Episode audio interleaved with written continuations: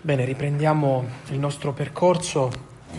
Oggi pomeriggio ci faremo aiutare da un brano tratto dal capitolo 5 della lettera agli ebrei, capitolo 5 versetti 1-7.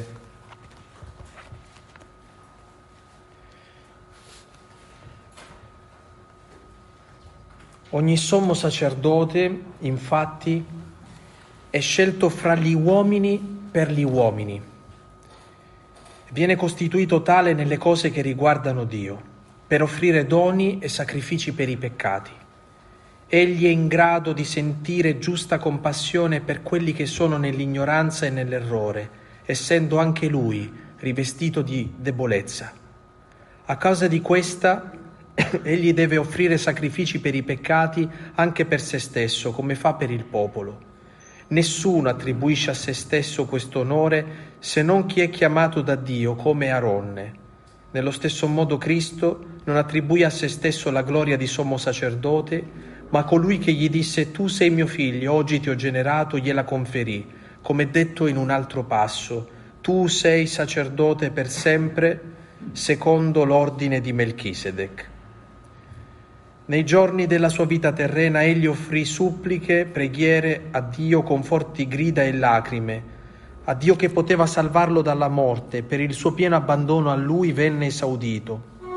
Pur essendo figlio, imparò l'obbedienza da ciò che patì e reso perfetto divenne causa di salvezza eterna per tutti coloro che gli obbediscono, essendo stato proclamato da Dio sommo sacerdote secondo l'ordine di Melchisedec.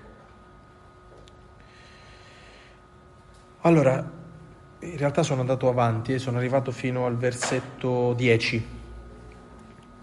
Sono andato avanti perché mi sono appuntato di arrivare più avanti, ma non so se ci riusciremo, ma altrimenti proseguiremo domani poi su questo. Oggi pomeriggio il capitolo 5 della lettera agli ebrei apre a noi eh, forse il cuore stesso no, del tema dei nostri esercizi. Ci parla dell'identità sacerdotale e la prima cosa, i primi la, la, i primi tre versetti ci danno proprio la misura di che cosa è un sacerdote, come è pensato il sacerdozio secondo la parola di Dio, secondo soprattutto l'autore della lettera agli ebrei. La prima cosa che dice in questa identità è che egli è scelto fra gli uomini per gli uomini. Allora, questa che dovrebbe essere una cosa scontata, sappiate che scontata non è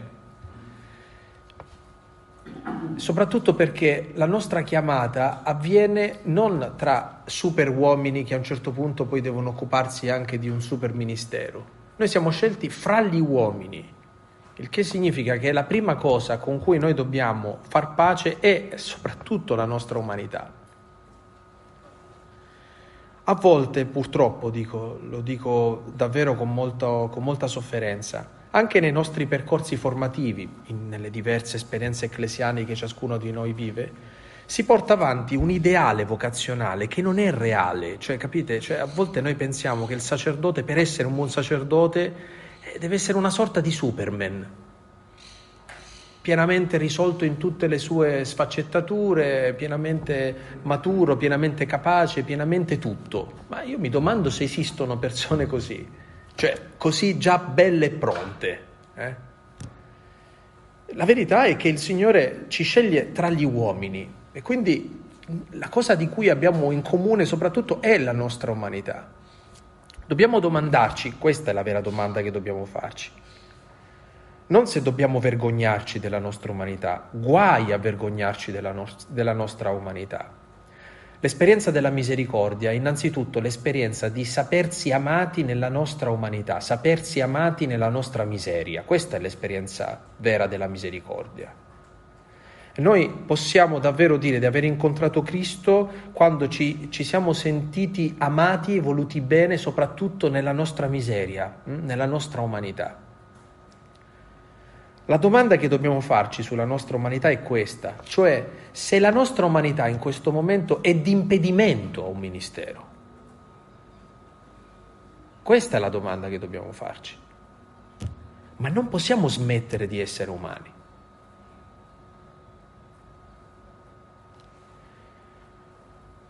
Perché quando eh, vogliamo idealizzare troppo la nostra vocazione, eh, creiamo nella nostra vita nevrosi.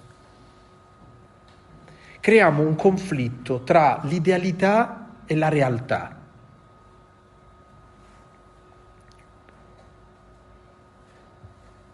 È interessante che la cosa che ci colpisce di più nella nostra esperienza umana è quando ci accorgiamo d'un tratto di essere umani anche noi. Perché ci arrabbiamo anche noi, ci stanchiamo anche noi, siamo delusi anche noi, siamo tentati anche noi, cadiamo anche noi. Rimaniamo così un po' sconvolti perché ci diciamo ma com'è possibile che io sono questo e poi provo questo, sento questo? Ma questo fa parte della nostra umanità tutto il Vangelo, se, se, se lo asciugassimo da, dai miracoli, dalle grandi catechesi, se concentrassimo il nostro sguardo davvero sulla descrizione che ne fanno i Vangeli di Gesù, emergerebbe pienamente la sua umanità, la gioia, la fatica, il pianto di quest'uomo. Avete mai pensato perché Gesù piange? È il figlio di Dio. Lui è la risurrezione e la vita, lo dice alle sorelle eh, di Marta e Maria, eppure questa cosa lo fa scoppiare in pianto davanti a, alla tomba chiusa del suo amico Lazzaro. Perché Gesù piange? Perché è veramente uomo, veramente uomo. Questa è una domanda importante per ciascuno di noi, cioè se noi siamo riconciliati con la nostra umanità, e solo e soltanto se siamo riconciliati con la nostra umanità domandarci che cosa della nostra umanità potrebbe essere di impedimento, di ostacolo al nostro ministero.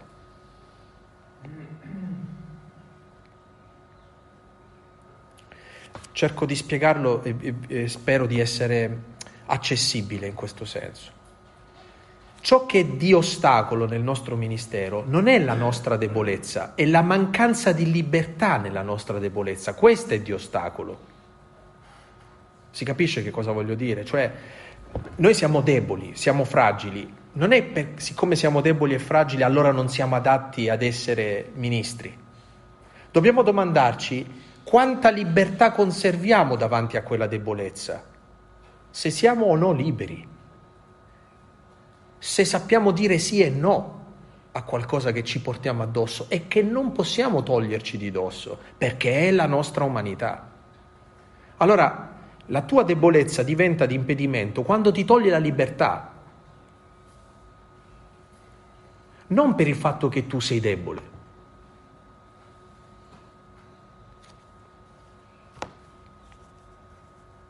Abramo è un uomo che si porta addosso tutta la sua umanità, anche lo scoraggiamento.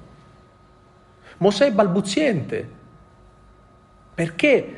Perché Dio chiama un uomo balbuziente a contrattare col faraone, quando questo poveretto per poter contrattare col faraone deve portarsi suo fratello, Aronne. Poteva chiamare direttamente Aronne. No, perché la debolezza di eh, Mosè non è di impedimento. Il Signore gliela lascia quella debolezza, non gliela toglie perché sa che Mosè sarà in grado di esercitare la sua libertà nonostante la sua debolezza, tant'è vero che scogita questo, si porta il fratello con sé, è creativo nella sua debolezza. Ora, che significa? Che noi dobbiamo rassegnarci alla nostra debolezza? No, dobbiamo crescere sempre, maturare, eh, portare la nostra umanità a, a un, a un pieno compimento, a una vera maturazione. Ma la grande domanda che dobbiamo farci non è come possiamo sbarazzarci del nostro essere deboli e fragili, ma che cosa ci aiuta a recuperare libertà nella nostra debolezza e nella nostra fragilità. Perché se passa l'idea che per essere dei buoni preti non bisogna essere umani, deboli, fragili, eh, questo, questo, è pericolosissimo, eh? Pericolosissimo per noi innanzitutto perché non è, non è vero. La, la seconda cosa è perché arriva il momento in cui viene fuori l'inganno di una roba simile e soprattutto viene quando ormai è troppo tardi. E nessuno di noi, ha ragione Paolo, dice voi che state in piedi state attenti a non cadere, dice. Voi che state in piedi state attenti a non cadere. Nessuno di noi dice no, a me questa cosa è sicuro che non mi tocca. Allora, è scelto fra gli uomini. Ed è scelto perché? Per gli uomini. E questa è un'altra caratteristica della fede cristiana in generale e della storia della redenzione in generale e cioè che il Signore ci dà le cose mai semplicemente per noi, ma sempre per gli altri. Ognuno di noi vive una sorta di interdipendenza con gli altri. Un dono non è dato mai per noi stessi.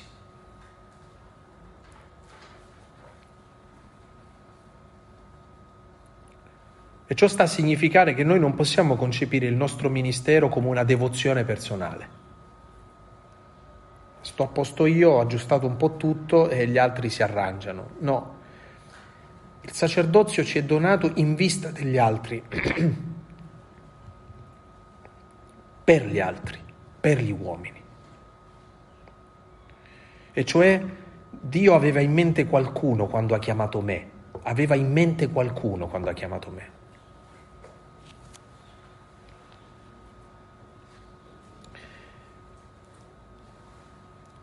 È scelto fra gli uomini e per gli uomini e viene costituito tale nelle cose che riguardano Dio, per offrire doni e sacrifici per i peccati. Ecco, questo è, è davvero il sacerdozio antico. Mm? Il sacerdozio antico è l'offerta soprattutto in funzione della remissione dei peccati. E aggiunge, egli è in grado di sentire giusta compassione per quelli che sono nell'ignoranza e nell'errore, essendo anche lui rivestito di debolezza. Da dove nasce la compassione? Da io che sono su un piedistallo e dico, oh poveri peccatori, adesso vi aiuto io. Perché noi siamo fatti, dice l'autore della lettera agli ebrei, della stessa pasta degli altri. Egli è in grado di sentire giusta compassione, essendo anche lui rivestito di debolezza. Tutta la polemica che Gesù porta avanti nel Vangelo contro gli scribi e i farisei è questo tipo di polemica, che viene esplicitata in maniera davvero evidente nel famoso caso dell'adultera. La legge dice che dobbiamo ammazzarla questa donna che è stata presa in fragrante adulterio. E Gesù dice, va bene, ammazzatela. Cominci chi non, è, non ha mai avuto a che fare con una simile debolezza. Chi è senza peccato, cominci. Scagli la prima pietra. Quando queste persone sono costrette a guardare se stessi, la propria debolezza, si disarmano dice il brano del Vangelo, che dal più anziano al più giovane se ne, andarono, se ne andarono a casa. Dal più anziano, capite? Al più giovane se ne tornarono a casa. A che cosa serve, dice Gesù, guardare la pagliuzza che c'è nell'occhio dell'altro, quando tu non togli la trave che è nel tuo occhio?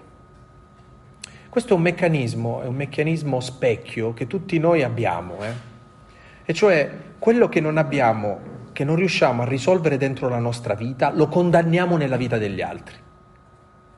Le persone invece che si sono veramente riconciliate smettono di avere il dito puntato, smettono di condannare, per questo riescono ad aiutare gli altri.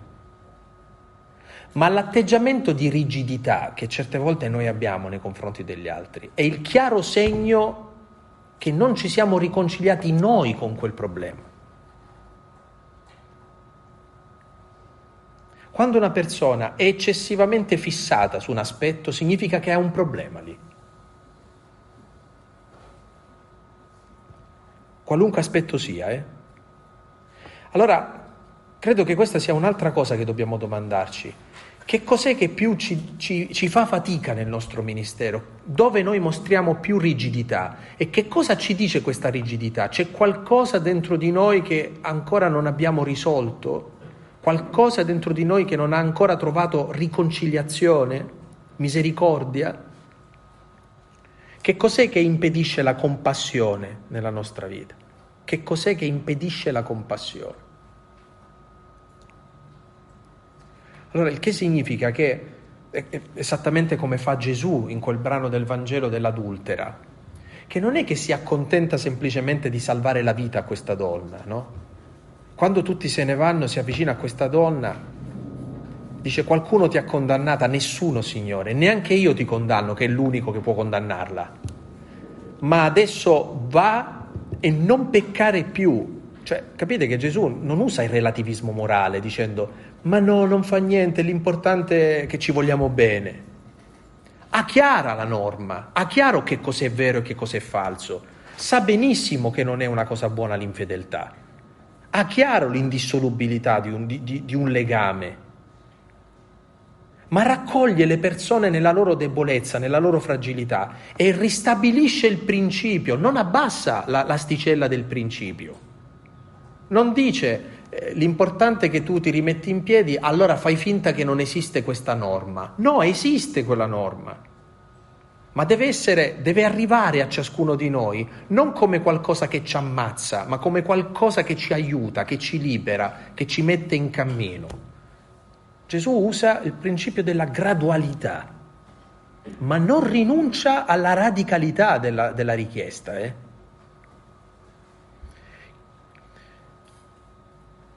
Chi avrà insegnato, dice, a disobbedire alla legge in una virgola, questa cosa non, non gli passerà liscia, dice Gesù. Perché il problema non è trasgredire la legge, è dare compimento alla legge, interpretarla nel, nel, nel giusto modo la legge. Allora, chi è immerso soprattutto nell'esperienza pastorale sa benissimo come noi dobbiamo da una parte aver chiaro il principio e dall'altra parte aver chiaro la realtà che abbiamo di fronte e tentare ogni giorno di mettere insieme queste due cose gradualmente, aiutare le persone ad avvicinarsi quanto più possibile alla verità, al principio, a ciò che è giusto, gradualmente. Solo la compassione fa questo. Eh. Solo la compassione ci mette nell'atteggiamento pastorale giusto. Ma vi prego, non confondete la compassione con l'assecondare. Un medico che asseconda un paziente ammalato di cancro dicendo vabbè ma non fa niente se non prendi le medicine, l'importante è che rimaniamo amici, salviamo il nostro rapporto, eh? siamo amici, ma quello muore, però siamo amici. Cioè ci sono dei momenti in cui proprio attraverso questa vicinanza ci deve essere anche una forza di aiutare le persone a fare coraggiosamente delle scelte. Ma noi possiamo accompagnare le persone in questo, non possiamo sostituirci a questo. E in virtù di che cosa noi siamo abilitati perché abbiamo studiato tanta teologia, abbiamo studiato tante cose, perché ci siamo preparati, perché, perché siamo rivestiti della stessa debolezza.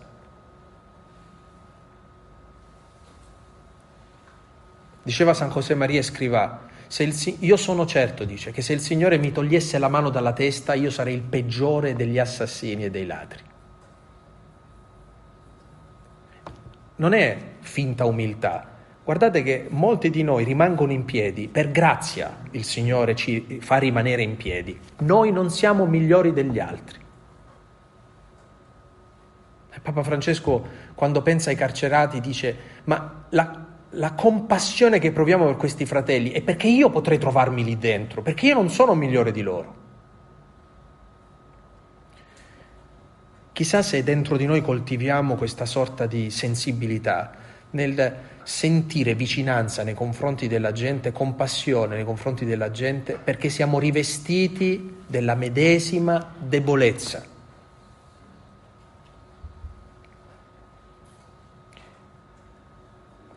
A causa di questa, dice, egli deve offrire sacrifici per i peccati anche per se stesso, come fa per il popolo. Adesso cerco di tradurvelo in questo modo.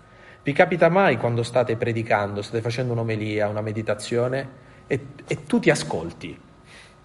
Dici questa roba è per me innanzitutto, questa roba è per me. Se abbiamo questa sensazione, uh, gioite, perché i primi ad ascoltarci dovremmo essere noi, i primi veri ascoltatori di, che, di questa buona notizia, di questa misericordia, di questa verità, siamo noi. Perché noi non, non, siamo semplicemente quelli che devono con la penna rossa sottolineare la vita degli altri, segnarla. No, non siamo dei maestrini nella vita degli altri, siamo persone che prima degli altri hanno bisogno di sentirsi dire quella cosa. E anche se tu non l'avevi preparato nel dirlo, mentre stai predicando ti viene fuori una roba che tu dici, caspita, questo è per me. Lo dico agli altri, ma questo è per me. Perché noi siamo preso, presi fra gli uomini. Siamo in mezzo alle pecore anche noi, siamo un, delle pecorelle anche noi.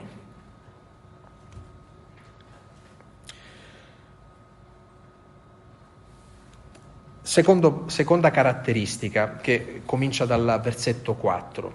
Nessuno attribuisce a se stesso questo onore se non chi è chiamato da Dio come Aronne. Nello stesso modo Cristo non attribuì a se stesso la gloria di sommo sacerdote, ma colui che gli disse tu sei mio figlio, oggi ti ho generato, gliela conferì, come detto in un altro passo, tu sei sacerdote per sempre secondo l'ordine di Melchisedec. Nessuno può darsi, dice l'autore della lettera agli ebrei, questo, il sacerdozio, questo onore da solo, se non è chiamato da Dio. Nessuno può chiamarsi da solo al sacerdozio. Ora, questo credo che l'abbiamo sentito tante volte anche nella, nel nostro percorso, nella nostra vocazione, in ognuna delle esperienze che noi facciamo. La vocazione non è del tipo adesso mi fermo, vedo che cosa mi conviene di più e lo scelgo e gli altri devono adeguarsi a questa mia scelta, perché se io reputo che questa sia una cosa buona per me, allora la devo avere. Non funziona così. La vocazione è esattamente il contrario, è ricordarsi costantemente che il ministero che noi abbiamo è un dono, non un merito e nemmeno una pretesa, un dono. Sapete quando scatta il merito? Ho fatto tutti i seminari, ho tutti gli studi, ho fatto tutto quello che mi hanno detto, tutto così, e adesso ho finito, quindi lo merito. No, tu non meriti niente, perché quello rimane un dono. Un dono che più vai avanti nella vita, più ti accorgi di non meritarlo. Più vai avanti nella vita, più ti accorgi che c'è una sproporzione immensa tra come sei tu e il dono che ti è stato fatto. E questo va benissimo, quando cresce questa sorta di santa indegnità nei confronti del, del, del, del ministero che ci ha affidato. Ora, la logica del dono implica il fatto che noi viviamo sempre ehm, con, con un rapporto sano e profondo con la Chiesa. Certo, è molto facile obbedire e amare la Chiesa quando la Chiesa visibile che ci viene data intorno, la carne della Chiesa visibile che ci è data intorno è fatta di persone amabili. Ma non sempre è così. Ma ciò non toglie che in quelle persone e anche nell'imperfezione di quelle persone si manifesta la Chiesa. E noi non possiamo fare a meno di rimanere in relazione con la Chiesa. Perché nel momento in cui ci emancipiamo dalla Chiesa, lì fallisce la missione del nostro ministero. Senza la Chiesa il nostro sacerdozio non ha nessun significato perché noi non annunciamo una parola nostra e non diamo una grazia nostra. Noi stiamo dando qualcosa che è innanzitutto dono che la Chiesa custodisce, ma non ne siamo i proprietari.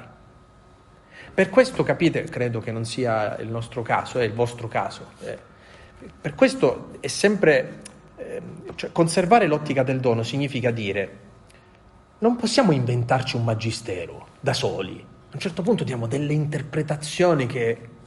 Cioè, la Chiesa è lì per ricordarci che quello che annunciamo alla gente non devono essere idee nostre. Non possiamo dire questo mi piace, questo non mi piace, ma qui sbaglia, qui, qui non sono d'accordo con questo, quest'altro.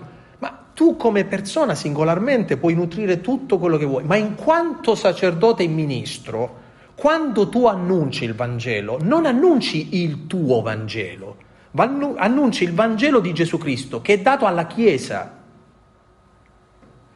Nessuno di noi è autorizzato ad annunciare un Vangelo diverso. Come nessuno di noi è autorizzato, ad esempio, a manomettere la liturgia, perché non è nostra la liturgia. Tu ti ricordi che il sacerdozio è un dono quando non ti senti autorizzato a manomettere la liturgia, perché non ne sei il proprietario. Tu sei lì come uno che ha ricevuto la grazia di poter star lì a far quello, ma non è roba tua. Dice Giovanni Battista, io non sono lo sposo, sono l'amico dello sposo. E sono qui finché non arriva lo sposo.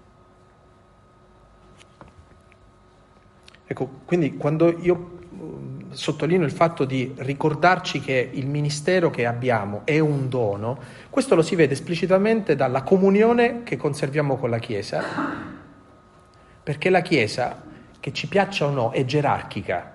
Gerarchica significa anche una famiglia gerarchica, cioè c'è un padre, c'è una madre, ci sono dei figli, dei nonni, dei zii, cioè ognuno ha un suo posto, non è detto che uno è meglio dell'altro, non, non viene detto che il papà è meglio del figlio, ognuno ha un suo posto.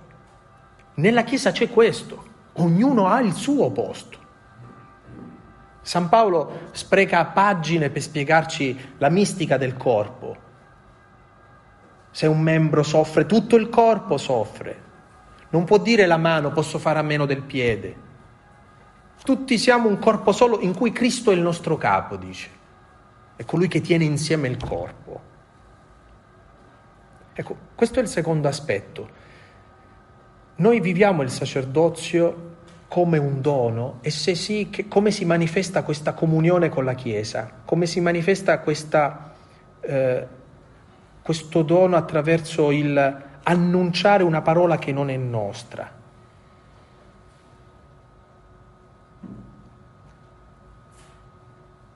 Io mi domando spesso, ma questo è un po', a volte si, si fanno anche delle scelte all'interno della Chiesa che non sempre sono vincenti in termini proprio comunicativi, mettiamola così, no?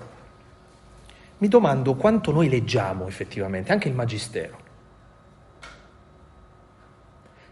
Per esempio, credo che sia molto difficile riuscire a capire le scelte, la, l'orientamento di Papa Francesco senza leggere l'Evangeli Gaudium. Qui non possiamo dire, vabbè, oggi c'è lui, intanto noi andiamo per conto nostro, poi morto un Papa se ne fa un altro. E, no? il, il fatto che noi non continuiamo a ascoltare, leggere, studiare, approfondire, aggiornarci, se- sentire con la Chiesa, sentire. Questo non va bene perché il fatto che non lo facciamo noi, non lo trasmettiamo alla gente poi questo. È attraverso di noi che alla gente dovrebbe arrivare la traduzione di quello che viene detto a volte in maniera difficile in un documento forse eccessivamente lungo. Ma noi dobbiamo fare la fatica di sentire con la Chiesa e di domandarci da questo momento in poi, dopo che la Chiesa mi ha detto questo, come cambia il mio ministero? O la questione liturgica, ma ognuno di noi ha una sensibilità. Amici, però avere una sensibilità non significa sentirsi padroni di qualcosa. E che la grazia del, del rito latino sta nel fatto che il rito latino è semplice, sobrio, nobile. Quindi non è complicato, capite? Ricordo quando vivevo in Terra Santa a Gerusalemme, andavo alla liturgia armena, alla liturgia ortodossa, quella siriaca, bellissime. La nostra è, è niente a confronto di tutta questa liturgia, eccetera, ma celebra l'essenziale e quando è fatta così credo che sia di una bellezza disarmante. Ma io non lo so se le nostre liturgie sono ancora belle se quando celebriamo, celebriamo con la consapevolezza che stiamo celebrando un mistero bello, visibilmente bello, e trasmettiamo questa bellezza.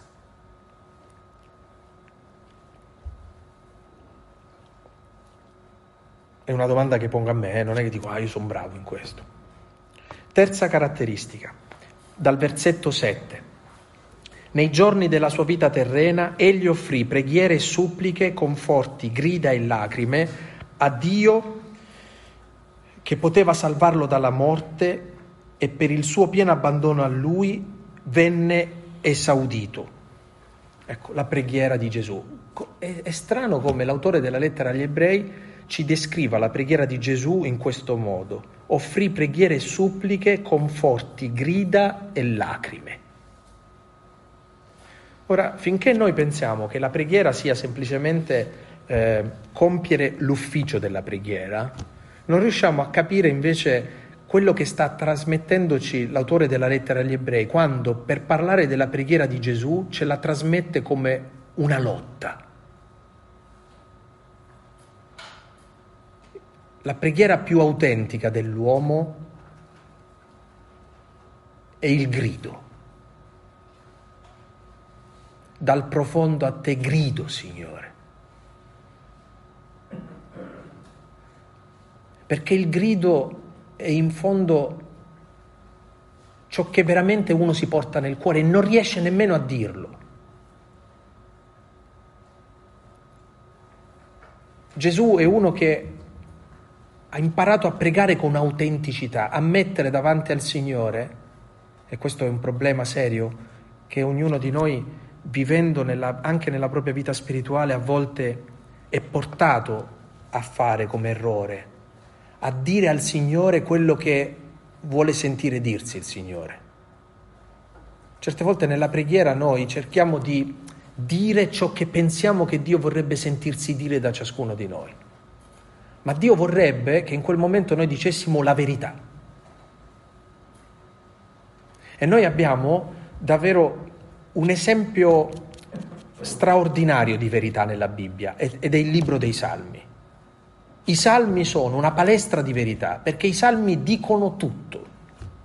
I salmi sfiorano le bestemmie a volte. Perché ci hai abbandonati? Perché io triste me ne vado presso dal nemico?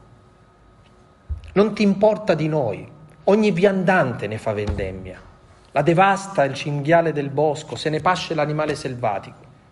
Insorgi, Signore, perché dormi? Ma tu puoi dire a Dio una cosa del genere? Sì, perché se in quel momento stai vivendo questa cosa, glielo devi dire. Allora, se noi non impariamo una preghiera autentica che sa dire a Dio la verità, quella preghiera non è una preghiera che ci salva, ci santifica e quindi salva e santifica anche gli altri. Forse qualcuno di voi, no, certamente qualcuno di voi nell'episodio che sto per citarvi se lo ricorda eh, personalmente. Io non ero nato ancora, ma quando morì Aldo Moro, vi ricordate che fece scalpore la preghiera che Paolo VI pronunciò eh, in San Giovanni il Laterano, no? durante quella celebrazione in commemorazione di Aldo Moro, senza il feretro, la famiglia non diede questa possibilità. Signore, tu non hai ascoltato la nostra preghiera, tu non hai ascoltato la nostra preghiera. È un papa che dice sta roba qui, eh? Per quest'uomo mite, buono, giusto. Poi ecco, prosegue, no? eh, rileggendo tutto nella chiave della risurrezione, ma innanzitutto assesta un colpo di quelli che sono un colpo da maestro di verità, eh? Paolo VI. Ora le nostre labbra chiuse come la pietra del sepolcro. Tu non hai ascoltato la nostra preghiera. Chissà quante volte ci è capitato anche nel nostro ministero di pregare il Signore fortemente per alcune cose che non, non riguardavano nemmeno noi, ma la gente. Quanto, ecco, gridare significa essere autentici, questo significa gridare. Quanto abbiamo pianto nella nostra preghiera? Il pianto non è tanto soltanto il piangere quello delle lacrime, è sentirci coinvolti in quello che stiamo pregando. La, eh, queste sono le lacrime. Sentirci coinvolti. Dio non ha bisogno delle nostre preghiere, ma ci chiede di pregare. Perché? Perché in qualche maniera Dio ci fa partecipare, ci fa partecipare anche della sua opera redentiva. E la preghiera, soprattutto la preghiera di intercessione, ha un valore estremamente immenso. Vi ricordate quando un giorno, e questo brano del Vangelo, è Gesù che si trova in una casa, sta parlando, la casa è stracolma di gente, arriva un malato, non riesce ad entrare per la porta d'ingresso e questi amici si arrampicano sul tetto, rompono il tetto, calano questo malato davanti a Gesù. E c'è questa indicazione da parte del Vangelo, dice Gesù, Gesù vedendo la loro fede disse a quell'uomo, vedendo la loro fede, Ecco, quella è l'immagine più eloquente di che cos'è l'intercessione, tentare in tutti i modi di portare la gente davanti a Gesù.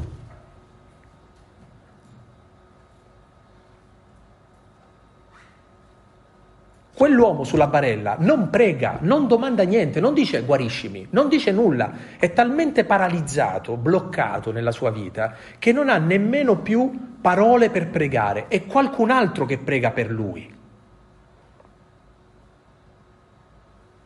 Quando noi prendiamo il breviario e pronunciamo quei salmi, lo facciamo dando voce noi alla gente che ci ha affidato, al popolo di Dio che ci ha affidato. Siamo noi a pregare per loro. Perché a volte la gente non ha più fede, non ha più preghiere, non ha più fiato per far questo. Lo facciamo noi. E siamo un po' come quei portatori, quei barellieri. La nostra preghiera di intercessione conduce sulle nostre spalle la gente davanti a Gesù. E volesse il cielo che Gesù, vedendo la nostra fede, dica a quella gente, ti sono perdonati i peccati, mettiti in piedi e vattene a casa. Ecco, io credo che dovremmo smettere di pensare alla preghiera come io prego così sto meglio, lo dicevamo in questi giorni, no? è la preghiera benessere che va di moda adesso, no? La gente viene alle scuole di preghiera perché invece di andare a yoga viene alle nostre scuole di preghiera, così se tu preghi in quel modo poi hai la pace, no? Poi dici, padre, ma durante questa adorazione non ha funzionato, no? Come, eh, esattamente come lo yoga. Forse dovevo respirare meglio, no? Oppure quando facciamo quel canto io mi commuovo sempre, no? E mettiamo che non c'è quel canto, che Gesù Eucaristia non c'è lì, Ecco, la preghiera benessere è una sorta di preghiera ripiegata su noi stessi. Eh, eh, vabbè, non lo dico se no scandalizzo qualcuno, ma eh, abbiamo bisogno invece di pregare di una preghiera che è proprio quella di intercessione. Io, io, io, sono consapevole che se sono prete qui a fare quello che sto facendo è perché qualcuno sta pregando per me, qualcuno offre per me. Io non potrei fare il ministero che faccio se non perché qualcuno intercede per me. Come da qualche parte c'è qualcuno che sta vivendo la sua vita perché io prego per lui. Siamo interconnessi dalla preghiera. La preghiera di Gesù è autentica e la preghiera di Gesù è una preghiera coinvolgente. Lui è coinvolto in quello che domanda. Non abbandonerai la mia vita nel sepolcro, né lascerai che il tuo santo veda la corruzione e mi indicherai il sentiero della vita.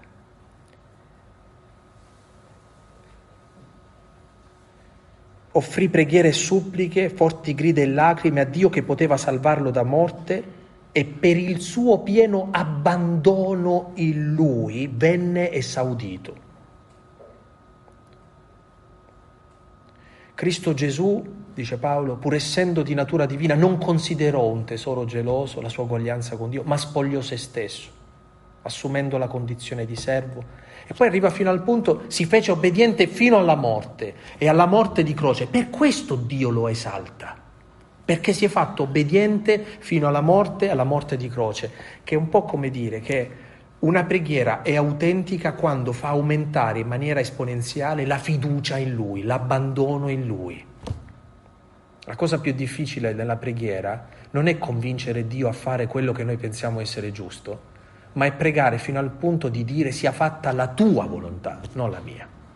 Facciamo come vuoi tu, Signore, non come voglio io. Come vuoi tu. Noi pensiamo che attraverso la preghiera riusciremo a convincere Dio di qualcosa, ma la vera preghiera è quando quella preghiera convince noi di qualcosa, ad esempio ad accogliere, ad accettare. Quella preghiera ci allarga il cuore, la mente. Quella preghiera arriva fino al punto da abbandonare, da vivere quella Quella santa indifferenza, diceva Ignazio, no? Paolo eh, dice, io sono abituato alla sazietà e alla fame. C'è da mangiare, sono felice, non c'è da mangiare, pazienza. Ecco, dice Paolo che è abituato alla sazietà e alla fame. La santa indifferenza di Ignazio, voi sapete che qualunque cosa accada, rimanete nella pace. Sapete, è un fioretto reale eh, della vita di Ignazio, che per convincere i suoi, i, i suoi discepoli eh, di, di, come la preghiera, la preghiera vera, l'orazione, l'orazione mentale, la contemplazione ignaziana, no? anche riporta la pace nella vita di una persona, faceva sempre questo esempio. Diceva che loro, anche la compagnia di Gesù all'epoca, non tutti gli andava a genio la compagnia di Gesù, no? Eh, credo che era il cardinal Carafa, eh, che era uno di quelli che tra l'altro era la dottrina della fede, che faceva, sai, uno di quelli che non aveva proprio simpatia, diciamo, nei confronti di, della compagnia di Gesù. E Ignazio faceva sempre questo esempio, diceva mettiamo il caso che il cardinale eh, divenga papa e, e, immediatamente io perderei la pace, ma basterebbe un quarto d'ora di orazione io tornerei ad avere pace. Il problema è che lo fecero davvero papa. Eh. E, e, si racconta che Ignazio, quando gli diedero la notizia, sbiancò eh? e andò a pregare, non un quarto d'ora, ma una buona oretta, ma, e tornò in pace. È interessante questa cosa, cioè l'abbandono in lui, c'è una figura sacerdotale, forse l'avete sentita in quest'ultimo periodo e sono contento che il Papa l'ha citato una volta e adesso si è sbloccata anche la causa di ehm, di beatificazione, un sacerdote napoletano, Dondolindo Ruotolo. Eh. Ecco, questo, questo, sacerdote è davvero un, un, mistico in cui tutta la centralità, eh, tutta la mistica di quest'uomo è nell'abbandono fiducioso in Dio. Pensate che ne ha vissute ver- veramente di cose terribili.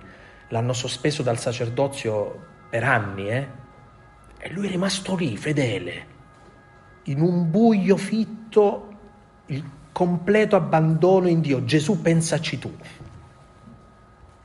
Può sembrare una cosa banale, ma io più leggo gli scritti di questo sacerdote, più io rimango senza parole. Come può una persona arrivare a una vetta di vita spirituale così alta? E tutto su che cosa? Sull'abbandono fiducioso in Dio, l'abbandono in Dio. Se tu lo vuoi, io lo voglio. Per il suo pieno abbandono in lui venne esaudito. E poi, ecco, questo è un versetto eh, davvero speciale. Quando pensiamo alla lettera agli ebrei ci torna spesso in mente questo versetto 8 del capitolo, del capitolo 5. Pur essendo figlio, imparò l'obbedienza da ciò che patì. E reso perfetto divenne causa di salvezza eterna per tutti coloro che gli obbediscono. Allora, pur essendo figlio, imparò l'obbedienza dalle cose che patì. L'obbedienza è la capacità di mettersi in ascolto e quindi di accogliere la parola di Dio, di accogliere la volontà di Dio. Gesù accoglie la volontà di Dio da ciò che patisce, da ciò che vive. È un po' come se l'autore della lettera agli ebrei sta dicendo a ciascuno di noi che Gesù ha imparato ad essere Gesù obbedendo al reale della sua vita, a quello che gli è successo. Ha accolto tutto quello che gli è successo. Si è messo in una posizione in cui ciò che lo ha fatto soffrire, lo ha fatto maturare, non lo ha frustrato, non ha tirato il peggio di lui fuori, ha tirato il meglio di lui, ha imparato l'obbedienza da ciò che ha patito. Ecco, io credo che qui ci sia una spiritualità eh, cristologica molto vicina anche a quella che dovrebbe essere anche la spiritualità sacerdotale, perché la cosa più difficile per noi è accogliere la realtà e accettare che ciò che abbiamo patito o che stiamo patendo dentro la nostra vita non è mai casuale e che è lì che noi impariamo ad essere pienamente figli. Il che non significa farsi piacere tutto o giustificare tutto. Significa comprendere che se una cosa esiste, allora è degna di essere accolta, vissuta, accettata, anche se non ci piace. Uno a un certo punto incontra una malattia, la malattia non è una cosa bella, ma c'è, esiste. Allora tu devi farti santo con quella roba lì, non puoi semplicemente dire ah ma non la voglio, ma c'è. C'è una difficoltà, noi viviamo in un periodo della Chiesa particolare, noi siamo in una sorta di tempo di mezzo, noi non siamo né prima né dopo, noi siamo esattamente in mezzo a un cambiamento. Magari ci trovassimo prima o dopo, siamo in mezzo e quindi viviamo tutta la, la, la tempesta del, di, di trovarsi in mezzo.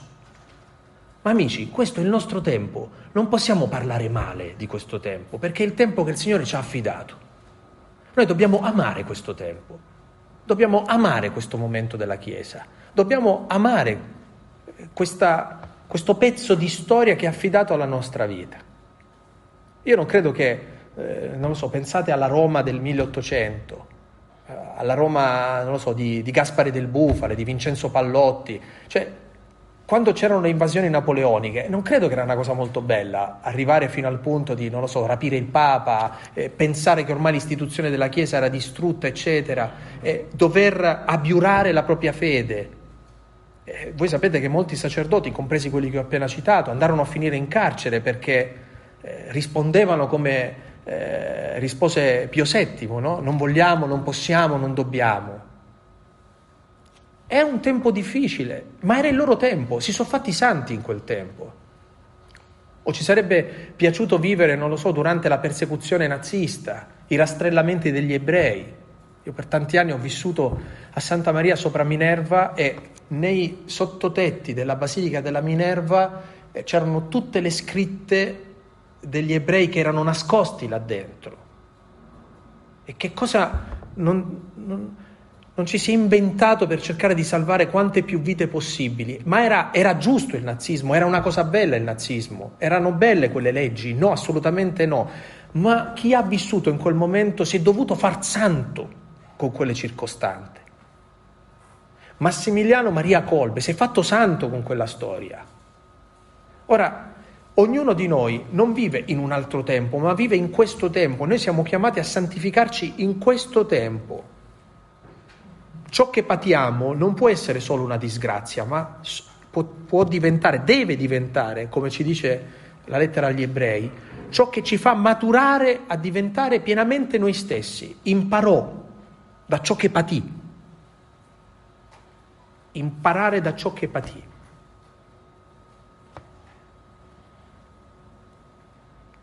Questa è una bella domanda per ciascuno di noi. Se, abbiamo, se noi ma, malediciamo soltanto il momento presente, cioè se, se sappiamo dire solo il male di questo tempo, di questa chiesa, della mia diocesi, della mia congregazione, dei miei amici, del, della mia parrocchia, della mia comunità, di, della mia vicaria, metteteci tutto quello che volete, del mio convento, oppure capiamo che per noi è un'occasione che dobbiamo fare la cosa giusta perché dobbiamo fare la volontà di Dio, ma non possiamo passare il tempo soltanto a dire non va. Dobbiamo fare qualcosa. Che cosa stiamo facendo? E a volte la realtà stessa ci conduce a fare la volontà di Dio. La realtà stessa ci conduce, così come fu per Gesù. Eh, se vi leggete il Vangelo di Giovanni vi accorgerete subito che diverse volte Gesù tenta di salvarsi la vita. Quando vede che l'aria comincia a diventare tesa, scompare, non va più a Gerusalemme, non entra lì, si tiene lontano. Gli dicono guarda che questi vogliono ucciderti, finché piano piano non, non si avvicina di nuovo a Gerusalemme. Ma che cos'è alla fine? Che conduce Gesù a compiere il suo destino, cioè per tante volte riesce a salvarsi la vita, ma arriverà il momento in cui Gesù non potrà più salvarsi la vita, dovrà compiere il suo destino che è quello della passione, morte e risurrezione. Che cos'è che prende Gesù per mano e lo conduce lì? Gli eventi che accadono, ma c'è un evento in particolare che scatena tutto. Vi ricordate qual è? È la risurrezione di Lazzaro. È per colpa di Lazzaro che alla fine decidono di ucciderlo, eh? Per colpa di Lazzaro. E in quel momento si realizza pienamente la parola di Gesù che aveva detto che non c'è amore più grande di chi dà la vita per gli amici. Lui fa risorgere un amico, gli ridà la vita a questo amico e vedendo la risurrezione di Lazzaro si convincono che devono ucciderlo. Veramente poi si convincono anche che devono far fuori Lazzaro. E non sappiamo se alla fine l'abbiano fatto o meno, perché non viene detto, eh. Ma è interessante che gli eventi prima o poi ci conducono verso il nostro destino. Che non significa che, decid- che il destino significa che qualcuno ha già deciso al posto nostro. Il destino significa che gli eventi ci conducono verso ciò che alla fine può compierci. Ora, che ci compia come santi o che ci compia come dei disperati, questa è una roba che poi riguarda la nostra libertà. Prima o poi nella vita incontriamo la croce, ma come vogliamo stare sulla croce non dipende dalla croce, dipende da noi. Come vogliamo starci su quella croce. Questa è la nostra sequela a Cristo.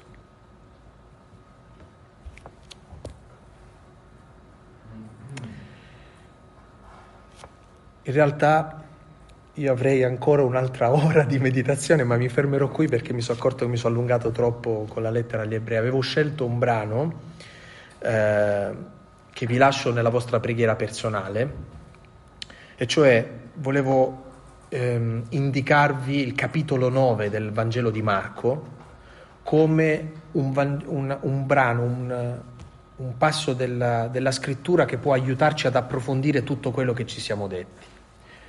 Velocemente, solo in pochi minuti, vi indico quattro tracce di questo capitolo 9 che potrebbero aiutarci.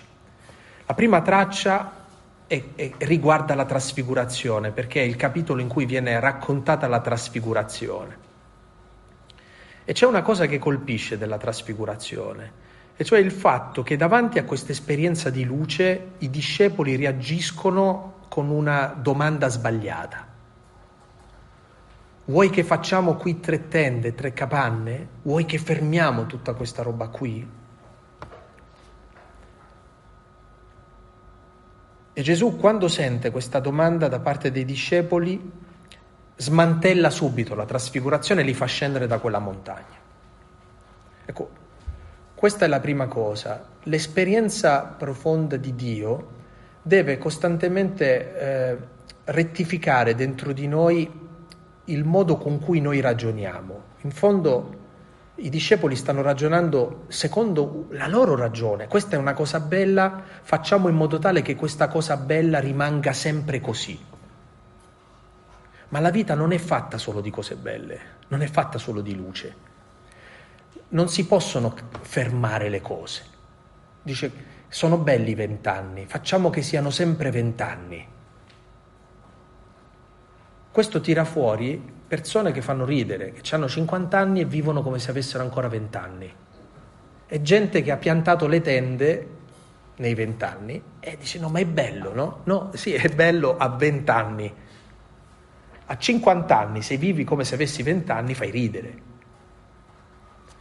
Ora, questo è perché noi non accettiamo di godere delle cose della vita lì quando accadono e vogliamo sempre impossessarcene. Anche questa è mancanza di castità, eh?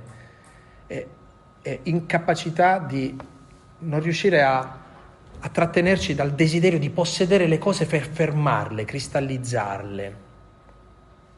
Anche nel nostro sacerdozio ci sono delle cose belle che poi finiscono.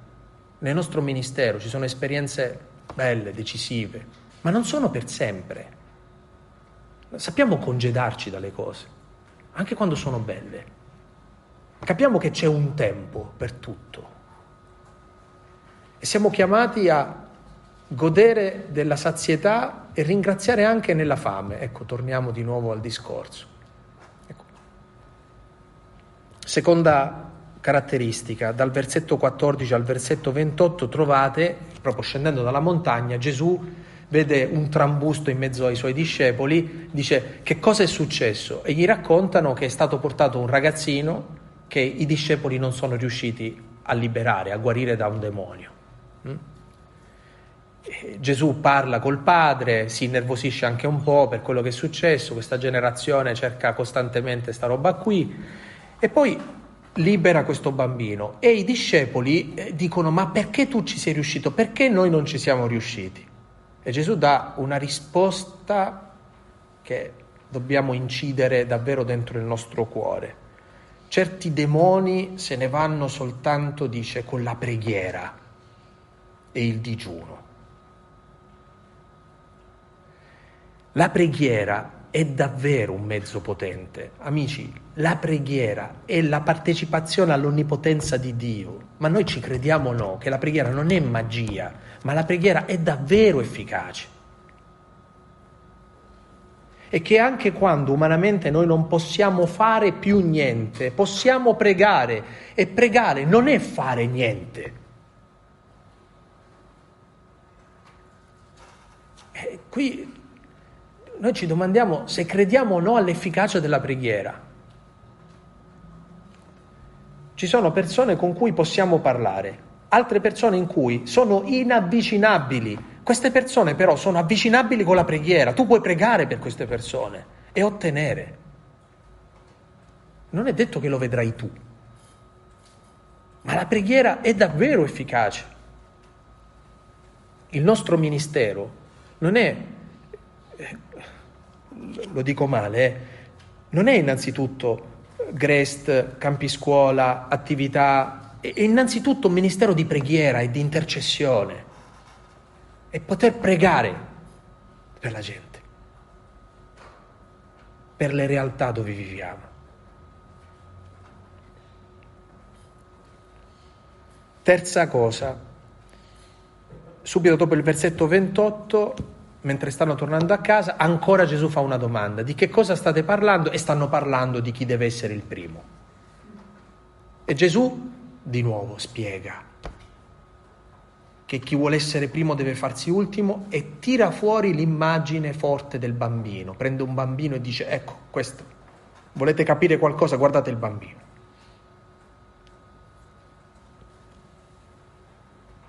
È una bella domanda se il nostro ministero è attraversato da queste discussioni o meno. E vedete amici, non è solo una questione di occupare un posto nella Chiesa.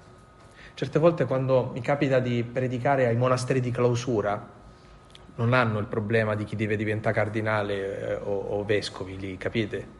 Ma il problema serio diventa in una comunità il posto in chiesa, e quello è il banco mio. E io da 42 anni che mi siedo là. È, è, è una faccenda seria, capite? A noi fa ridere, ma no, non è una cosa banale. È che ognuno di noi ha un suo modo di esercitare il suo potere, il suo, no, il suo primo posto, la, la sua pretesa. Dice, me lo so guadagnato, alla fine sono arrivato... No, niente. Chi vuole essere il primo sia l'ultimo. anche se vi devo dire che davvero, soprattutto nella vita religiosa claustrale, monacale, lì o ti fai santo o impazzisci, non esiste una via di mezzo tra queste due cose. Veramente? Eh, molte anche patologie io le riscontro perché c'è qualcosa che non funziona lì e ho incontrato tantissimi santi, sante soprattutto. Il problema soprattutto delle carmelitane che hanno sta mania alla fine di bruciare tutto Dice no padre, poi ho bruciato il mio diario. Ma perché hai fatto questa cosa? Eh, sono testimonianze luminose anche di un percorso spirituale bellissimo che loro fanno. Ecco, il problema non è tanto esteriore, è quanto una persona è legata no interiormente a qualcosa, quanto ci ha attaccato il cuore. E anche se esternamente tutto a posto, io sono umile, non conto niente, sono messo di lato, ognuno ha la sua idolatria contro cui deve lottare, fosse anche spostare o meno una chiave. Ultima cosa è quando si presentano da Gesù i discepoli, mentre dopo che gli ha fatto tutta questa discussione dicono abbiamo visto che ci sono delle persone che non sono dei nostri e che però scacciano i demoni nel tuo nome, vuoi che glielo impediamo? Mannaggia, l'invidia, eh? anche nell'ambito ministeriale ci sono i nostri e ci sono gli altri. Questo nella Chiesa si manifesta soprattutto nei movimenti, eh? I movimenti hanno questa logica dove ci sono i nostri e poi ci sono gli altri, no? Siccome il nostro gruppo, siccome anche noi a volte facciamo parte di esperienze ecclesiali forti, fosse anche esperienze di, di carisma, una famiglia religiosa, oppure siamo cresciuti in un ambiente, non lo so, l'azione cattolica, i neocatecumenali, il rinnovamento, eh, non lo so, i cursiglios, eh, boh, metteteci quello che volete ognuno di noi deve, vive un'appartenenza e ha, corre il rischio di pensare che ci sono i nostri e gli altri. Ecco, questo è per dirvi che alla fine chi, vive, chi, è, chi ha il sacerdozio è sacerdote per tutti, non per qualcuno, non per i nostri, e gode quando il bene si manifesta anche oltre noi, oltre le nostre capacità, il nostro carisma, la nostra esperienza. Perché la cosa che ci dà gioia è che Cristo sia conosciuto, glorificato, eh, predicato, annunciato. Ed è una bella domanda. Come, come viviamo noi questo sentimento all'interno della Chiesa? Anche noi viviamo un'invidia interna a noi, nelle nostre esperienze pastorali, pensiamo che quello di fianco a me, quello sopra, di... insomma, com'è il mondo dell'invidia anche all'interno del nostro ministero? E soprattutto prenderci quella risposta che dà Gesù ai suoi discepoli, che li rimprovera aspramente e dice non glielo impedite, non impedite a una persona di fare il bene non impedite a una persona di fare il bene. È uno sport diffuso nella Chiesa, quello di eh, sminuire gli altri, no? Di criticarli, di, parlar, di calunniarli. Noi dovremmo favorire il bene degli altri. Se tu calunni una persona, impedisci a questa persona di poter fare del bene, perché scandalizzi la gente. Sarebbe interessante che ciascuno di noi si confrontasse con questo tema. Bene, avrei voluto dirvi tante altre cose, ma mi fermo qui.